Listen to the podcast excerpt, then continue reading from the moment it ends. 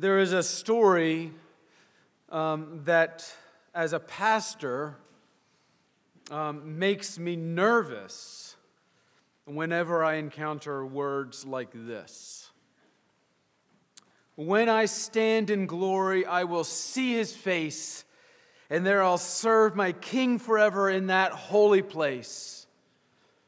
The story is of a pastor who was preaching that very thing and as soon as he said, When I stand in glory, I will see his face, he had a heart attack and died in the pulpit.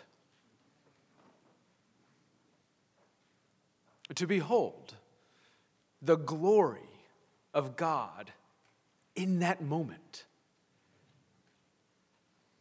makes me nervous. For those of you who would like to know, it happens to be the founder of Equipping Leaders International, so there's a shameless plug for you. Who died, I think, what was it? I think in 2003 or something like that. But think about that passage, that verse, just a moment. When I stand in glory, I will see his face, and there I'll serve my king forever in that holy place. Wouldn't that be a great moment? Wouldn't it be a great place? Ah. Here's my question for you What if the when is now? What if that place is here? What if God, by his amazing grace to you in Jesus Christ, has gathered you in glory in this place at this moment to see his face. Because, brothers and sisters, that's what the gathered worship of God's people is a gathering of his people in his presence to behold his glory, to see his face. That's something of what we will be talking about today. As we um, begin our New Year's series, which I have entitled Living the Dream. Hopefully, you will come to understand that over the course of the next couple weeks. Some people have referred to 2018 as a dumpster fire. You can perhaps imagine why. Earthquakes and tsunamis and fires and wars and countless other natural and man made disasters. Shoo! Aren't you glad you're at the end of 2018? Fear, it seems, and the related panic and suspicion and anger and violence seems is the order of the day. And in the midst of all of that has come our celebration of Christmas. Phew, couldn't come soon enough. For those of us who have kids in the house, it perhaps came a little bit too soon. But in any case, it comes as a welcome relief, doesn't it? A welcome reprieve. But if our Christmas celebration is merely a relief for a reprieve from real life, or from normal life, then we have missed the point altogether. Because Christmas is not a break from reality, it is a plunge into reality. The celebration of Christmas is the most intense way uh, that we have at this point, at this time, to plunge into the realities of the world in which we live. To confront head on the disasters of the past year, as well as the disasters and the adventures and the successes of the year to come. For our celebration of Christmas is the celebration of a king who came a king who conquered, a king who reigns, and a king who will return. That is the gospel proclamation. A king, in short, who has inaugurated the long promised reign of God's justice and peace upon his earth, even as it is in heaven. Every week we pray in this congregation, Thy kingdom come. And we pray it with confidence because His kingdom has come. And it continues to come and continues to take captives. It continues to captivate. It continues to convert. It continues to consume. It continues, in short, to make all things new according to God's design. The coming kingdom of Christ, we might say, is the dream of the triune God now coming true. But to live the dream of the king as citizens of his kingdom upon the earth as it is in heaven is to put ourselves at odds with the elementary spirits of the world, whether we encounter them within our own hearts, within our own homes, among our family and our friends, or as we go about our relationships and responsibilities in the world around us. To call ourselves Christians is to join Jesus in his Gethsemane prayer in our every relationship, in our every circumstance. Nonetheless, not my will, but your will be done. The fact is that Christmas is the celebration of God's kingdom come upon the earth as it is in heaven. It is not about mere personal peace, safety, security, comfort, health, and wealth, if it's about any of those things at all. It is about the invisible reign of God's glorious grace being made visible upon the earth as it is in heaven, by which He desires and designs, by which His desires and designs for life in His world are made the rule rather than the exception. You see, in the birth of Christ, God's kingdom came. It's now, but not quite yet. Which is neat, but so what, really, right? The fact is, we'll wake up on Wednesday and go back to work. Some of you will wake up tomorrow and go back to work. The day has come, the day is gone, and now it's back to school, it's back to normal life, it's back to the real world. So, what's the difference really?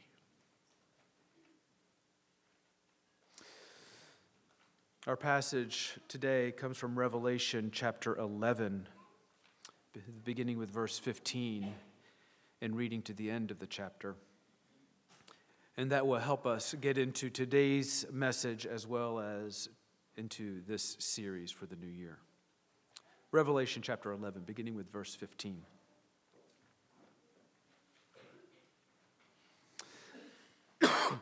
Then the seventh angel blew his trumpet, and there were loud voices in heaven saying, The kingdom of the world has become the kingdom of our Lord and of his Christ and he shall reign forever and ever.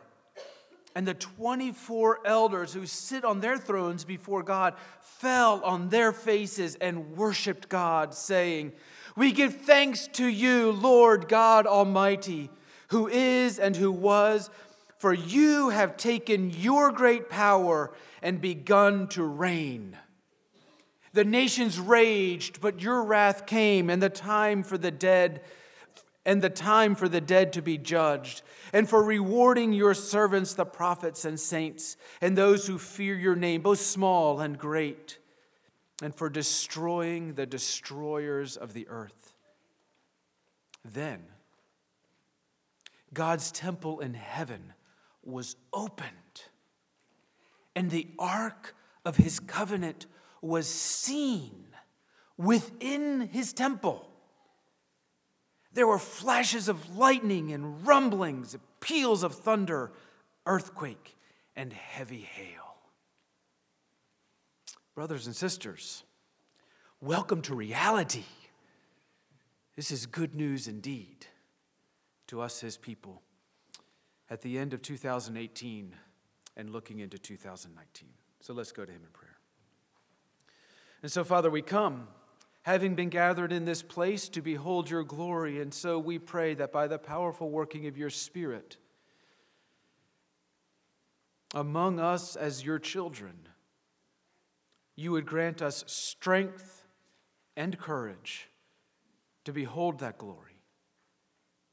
And in a special way, as we open this, your word, we pray that you would grant to us the courage and the comfort of that glory, that we may see wonderful things and behold your Son, Jesus Christ, risen and reigning supreme. For I prayed in his name. Amen. I hope that you have been tracking with the story, but if you have not, allow me to get you up to speed. The story of the early rain covenant Reformed Presbyterian Church in China. Yes, early rain covenant church is a Reformed and Presbyterian church, believe it or not. And perhaps you know the story as it's broken out most recently on December 9th. The church was closed and many of its members arrested, including the pastor and his wife, the assistant pastor and his wife, as well as a number of the elders and deacons. And they were taken off to prison on various charges suspicion of subversion and treason and other unseemly activities. Some of them we know where they are, some of them we don't know where they are, some of them have been released to home detention. In all cases, they were persecuted, they were beaten, and they were manipulated into trying to deny the faith and to agree to not go to church ever again. They knew it was coming, the congregation did, because it hadn't just started on December 9th.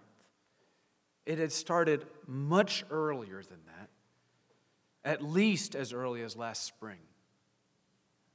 With the government coming and giving warning after warning after warning, saying, You cannot do this. This is illegal. You cannot do this. And yet they continued to gather. They continued to worship. They knew it was coming, a congregation of some 750 people. They knew what would happen because another church in another part of China had been closed earlier in the year. That pastor and some of those leaders also arrested. They were prepared for it. How prepared, do you say? Do you ask? Well, it turns out that they were so prepared for it that the pastor had written a letter and he had instructed his church leadership saying, When this happens, this is when you will release the letter. The letter some of you have read is the letter that is now famous for the language of faithful disobedience. You can read about it in World Magazine, you can read about it just about anywhere on the internet. Not only were they prepared for it, not only had the pastor written such a letter, but, are you ready for this? The pastor, knowing the costs, required his congregation to continue meeting. He said, You will be arrested and you will be breaking the law, but you will continue to meet.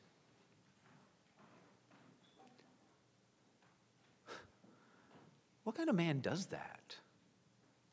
Knowing that requiring his congregation to continue to gather for worship will split families and will result in the arrest and torture of many of his congregation. What, why would he, what kind of man does that kind of thing? What could he possibly be thinking. Perhaps he needs medical attention. Perhaps he needs a psychiatric evaluation. Or perhaps he knows something that we too easily forget. It's likely, in my opinion, that he knows something of what John is speaking of in this passage.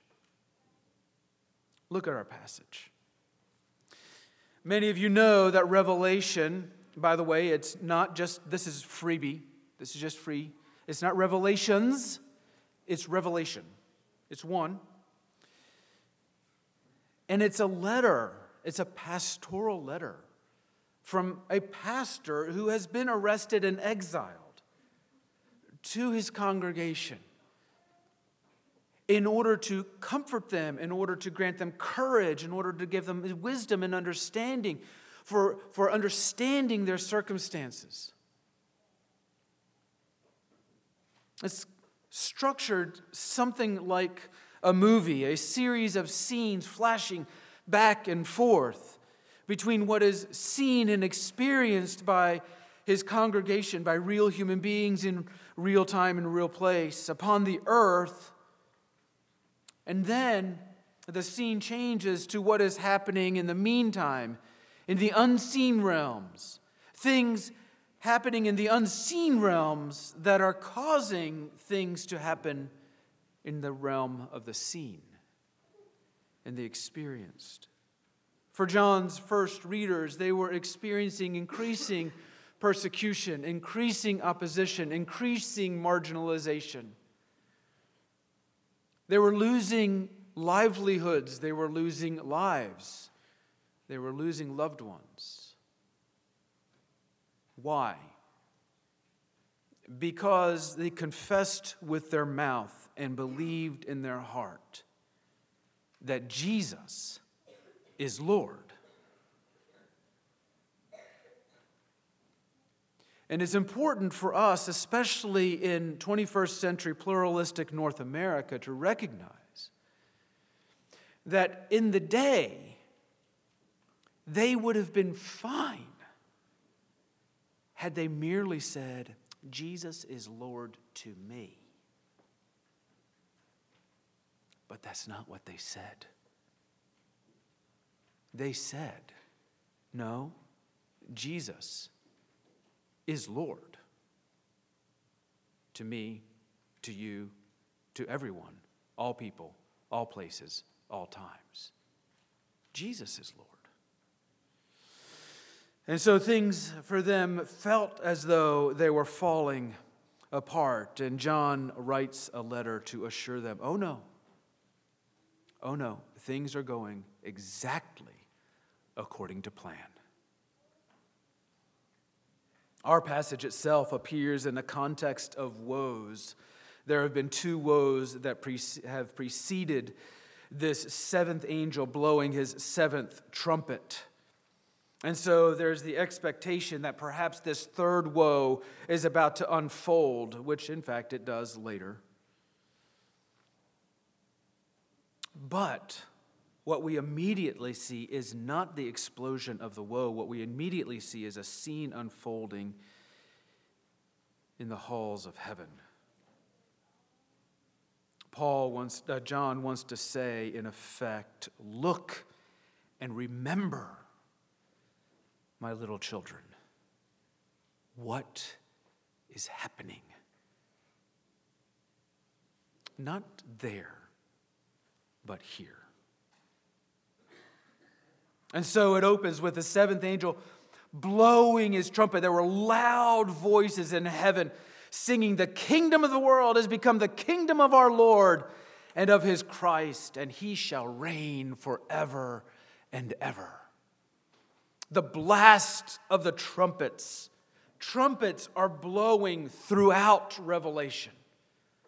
It is a loud book with trumpets all over the place. But we should remember that trumpets are not, don't appear for the first time in Revelation. They don't appear only in heaven, they appear throughout biblical history. Trumpets were assigned by the living God Himself to announce mighty acts, mighty season, mighty days of His redemption and of His rule. And so, for example, they announced the Day of Atonement. The trumpets would blast throughout the land, and the people would gather together to celebrate the Day of Atonement. They were appointed to announce the year of Jubilee, which, as we were reminded a few weeks ago, to our knowledge, was actually never celebrated in the history of Israel. Mighty provisions of God's great redemption were announced and celebrated by the blowing of trumpets. But not only so, the blowing of trumpets were used to assemble God's people and to mobilize God's people. When they heard the trumpets, they were to come. And sometimes they were to come in order to organize themselves to move as they were traveling, for example, through the wilderness, or to be mobilized for war. They were assembled by the sounding of the trumpets for worship and for battle and sometimes for the battle that is done in worship, as in the case of Jericho. People would gather from throughout the camp. The trumpets would sound as we continue through Scripture, and we would see the people gathering from among the nations. When they heard the trumpet, people would begin to emerge from among the nations responding to the sounding of the trumpet. And in fact, in portions of Scripture, we find that not only does the sounding of the trumpet gather people, his people from among the nations, mobilizing them for his work, but even from among the dead. The dead rise at the sound of his trumpets gathering in his presence for his work. And so, for example, we see at Jericho the great weapon of God's power to destroy God's enemies and the enemies of God's people was the sounding of the trumpet in worship. How crazy is that? Ask any military advisor in any nation today from any time in the history of the world, ask them if the praises of God's people are an effective military strategy, and they will tell you, What are you smoking? Because everybody knows, so the conventional thinking goes, that worship is about feeling warm and fuzzy inside. But, brothers and sisters, it is not.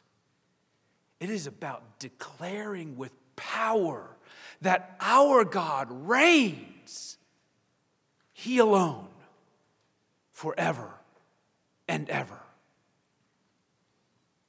And so the trumpets are also used to announce the approach of a king, the announce of the approach of the king, coming to conquer and coming in victory because his reign is irresistible.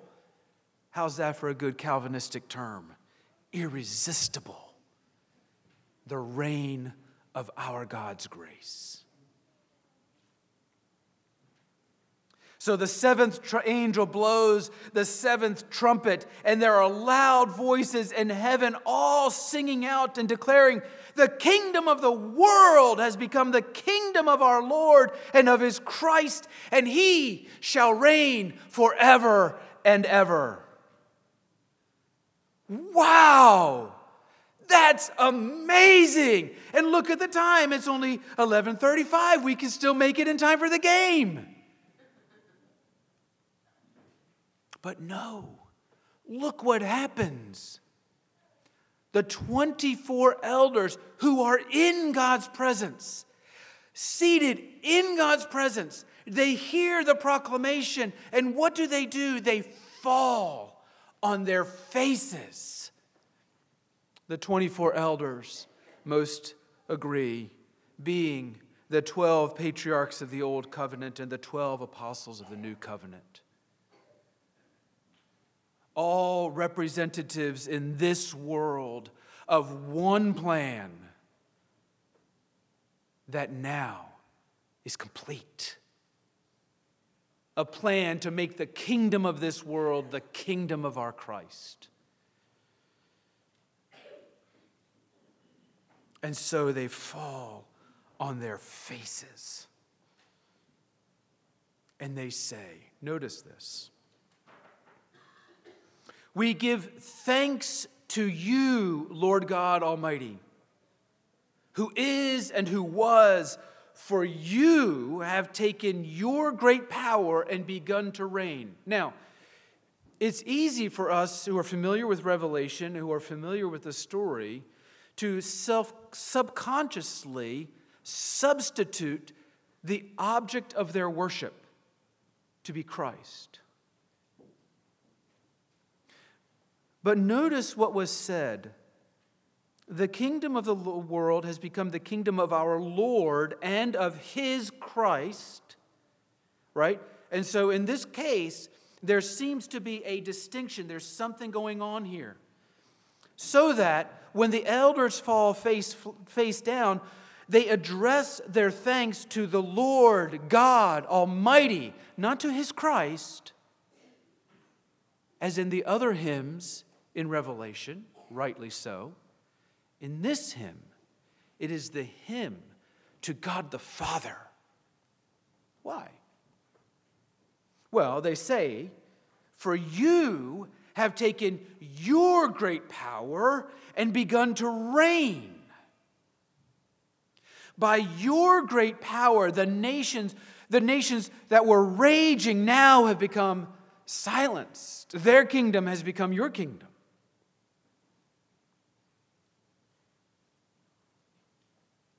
The time, the time for your just rule, your judgment has come. A justice that includes, as you see there, rewarding of your servants, the prophets and the saints, those who fear your name, both small and great, not just the 24, but even you and me. And for destroying the destroyers of the earth. Now we know that the way he has done that is by his anointed and appointed one that we just read about in the Heidelberg Catechism. So, why are they giving praise to him? Well, because the fact is that his plan just seems ludicrous from the beginning and impossible. And so the nations ridicule it. We ridicule it. It doesn't seem right. The wisdom of God seems like utter foolishness. The, the strategies of God seem utterly powerless in our day and age. But lo and behold, here we are, the seventh trumpet blasting, and the kingdom of the world has become the kingdom of our Lord and of his Christ. And we find the elders saying, Oh, my word! Lo and behold, God's foolishness has now been demonstrated as God's power, which is exactly what Paul says in 1 Corinthians chapter 1 and 2. It just seems so wildly absurd, and yet here we are. The victory won. You're a smart dude. You really know how to reign. You really know how to rule. I could really be a part of such a kingdom. What is being praised here is the kingdom of the world has become the kingdom of our Lord. Notice what did not happen there. Notice in that expression, the kingdom of the world has become the kingdom of our Lord, is not that the kingdom of the world was destroyed and exists no longer. But in fact, it has been co opted. It has been taken over and it has been incorporated. It has become the kingdom of our Christ. And so, for those of you who have been around through the fall, you remember that Isaiah is saying that all of those enemies that threaten to undo God and God's people, the promise is that the servant will act in such a way that those kings, those powers, those entities will actually come bowing in worship to that conquering king. And that's exactly what we see here. The kingdom of the world has, in fact, become the kingdom of our Christ. He proves himself, in fact and in reality, to be the preeminent one. You see, what is being celebrated here is what the psalmist celebrates in Psalm chapter 2. We see the nations raging. And in Psalm 2, we also are privy to the fact that the Lord sits upon his throne and he chuckles at them. He chuckles at them, the raging nations. Because he sets his anointed and appointed one upon his throne, and they are rendered powerless, sniveling, weak, vanquished undone. And he proves himself to be the preeminent one. And so the kingdom has come. The trumpet blasts, it announces the victory, the arrival, the presence, the power, the authority of the king who has come and the king who has won. And so look, verse 19. Then, John says, Dear little children, look, then God's temple in heaven was opened, and the ark of his covenant was seen within his temple. Now, very quick word here the temple throughout Scripture is a model of all reality. It is a model of the cosmos. It is the model of all reality, seen and unseen. That's why God takes such care when speaking with Moses to give him a specific model. He doesn't do that for my house, he doesn't do that for your house, he doesn't do that for the palace. He does it for his tabernacle and later for his temple. Because it is a model of the cosmos, it is a model of how our God reigns. Now, that would have made sense in the ancient Near East because temples functioned in that way among the nations. And so when John says here to his readers who would be very familiar with the concept of temple, he, would, he says, You see, that trumpet that blasted and the sound of, this, of the loud voices saying, The kingdom of the world has become the kingdom of our Lord and of his Christ. You see, what I'm seeing is in fact what's happening in the regal halls of the cosmic king the very temple, the dwelling place of God. He is living, He is active, He is present, He is powerful. What you see happening around you, O little children, flashes of lightning and rumbles and peals of thunder and earthquake and heavy hail and all kinds of crazy things happening in our world is nothing other than the manifestation of our God sitting securely with power and authority upon his throne. It's not that he's out of control, it's that he's in control to make the kingdom of this world the kingdom of our Lord and his Christ.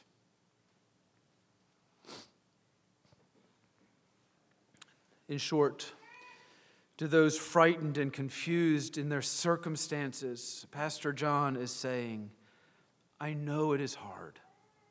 Boy, I know it is frightening. I know it hurts. But it is not because the world is spinning wildly out of control. It is not because our God has lost control of things or gone on vacation. It is certainly not because our God is no longer alive. And it is not because Christ's throne is teetering or tottering. Rather, it is because our Lord and His Christ are doing precisely the very things they always said they would do. They are putting you and your circumstances and your world right again. What in the world is going on in Washington these days? The Lord and His Christ are putting all things right. What in the world is going on in the Middle East today? The world, the Lord and His Christ are putting all things right. What in the world is going on in my house and in my home? The Lord and his Christ are putting all things right. You see, living in the confidence and clarity and courage of that admittedly not yet clearly seen reality is our calling upon his earth as instruments in his hands. Living wisely in light of this reality is the living testimony to the reign of Christ. It is Christ's epistle to a watching world, it is our great commission. It is the proclamation that the kingdom of this world has become the kingdom of, the, of our Lord and of his Christ, the kingdom of his holiness and his justice and his mercy and his love his rightful power and authority to reign. There's a Peanuts cartoon, Charles Schulz, you know, and Charlie Brown and all of those, in which I think it's Lucy and Linus, Linus has his little blanket, are sitting at the window. Perhaps you've seen this. And they're watching, and it is pouring down, pouring down rain, buckets and buckets and buckets of rain a scene that we here in Northwest Georgia are very familiar with, including the formation of Lake Flintstone and North Lake Flintstone, where the new subdivision is going in. I hope those families know about that.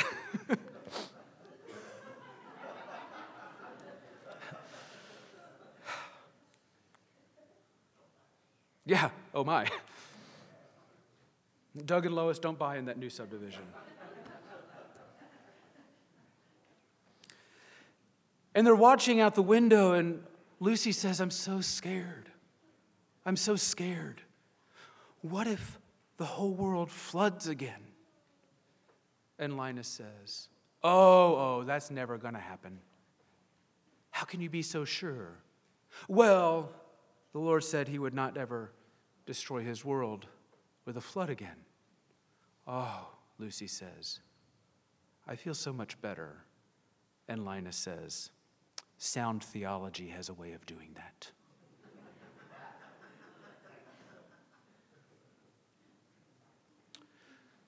That's what John is saying to his people.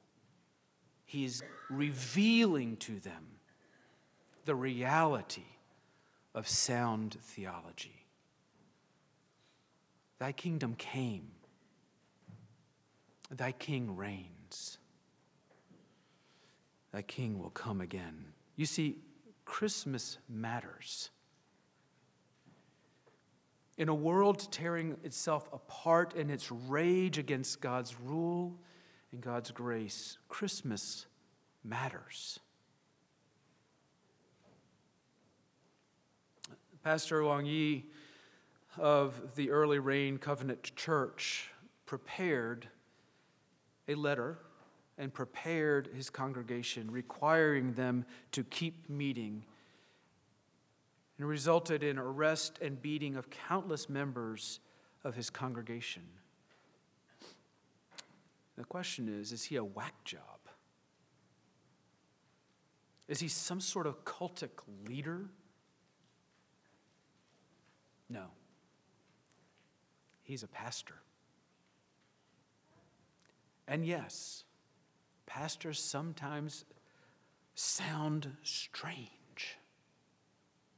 Not only is he a pastor, he's a reformed and Presbyterian pastor. Whoa!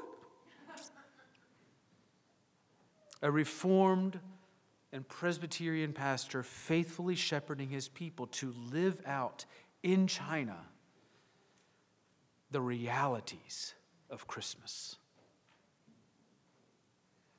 You see, his disobedience to China's government was not a matter of arrogance or an ego trip. It was a matter of living obediently by faith in the one whose kingdom has come. He says that his living, that his faithful disobedience is not a matter of, of flaunting the authority of the Chinese government, but rather to testify to another world, to a greater and yet not yet fully visible reality of Christ's kingdom and Christ's reign, to an emperor whose authority transcends the authority of the Chinese government.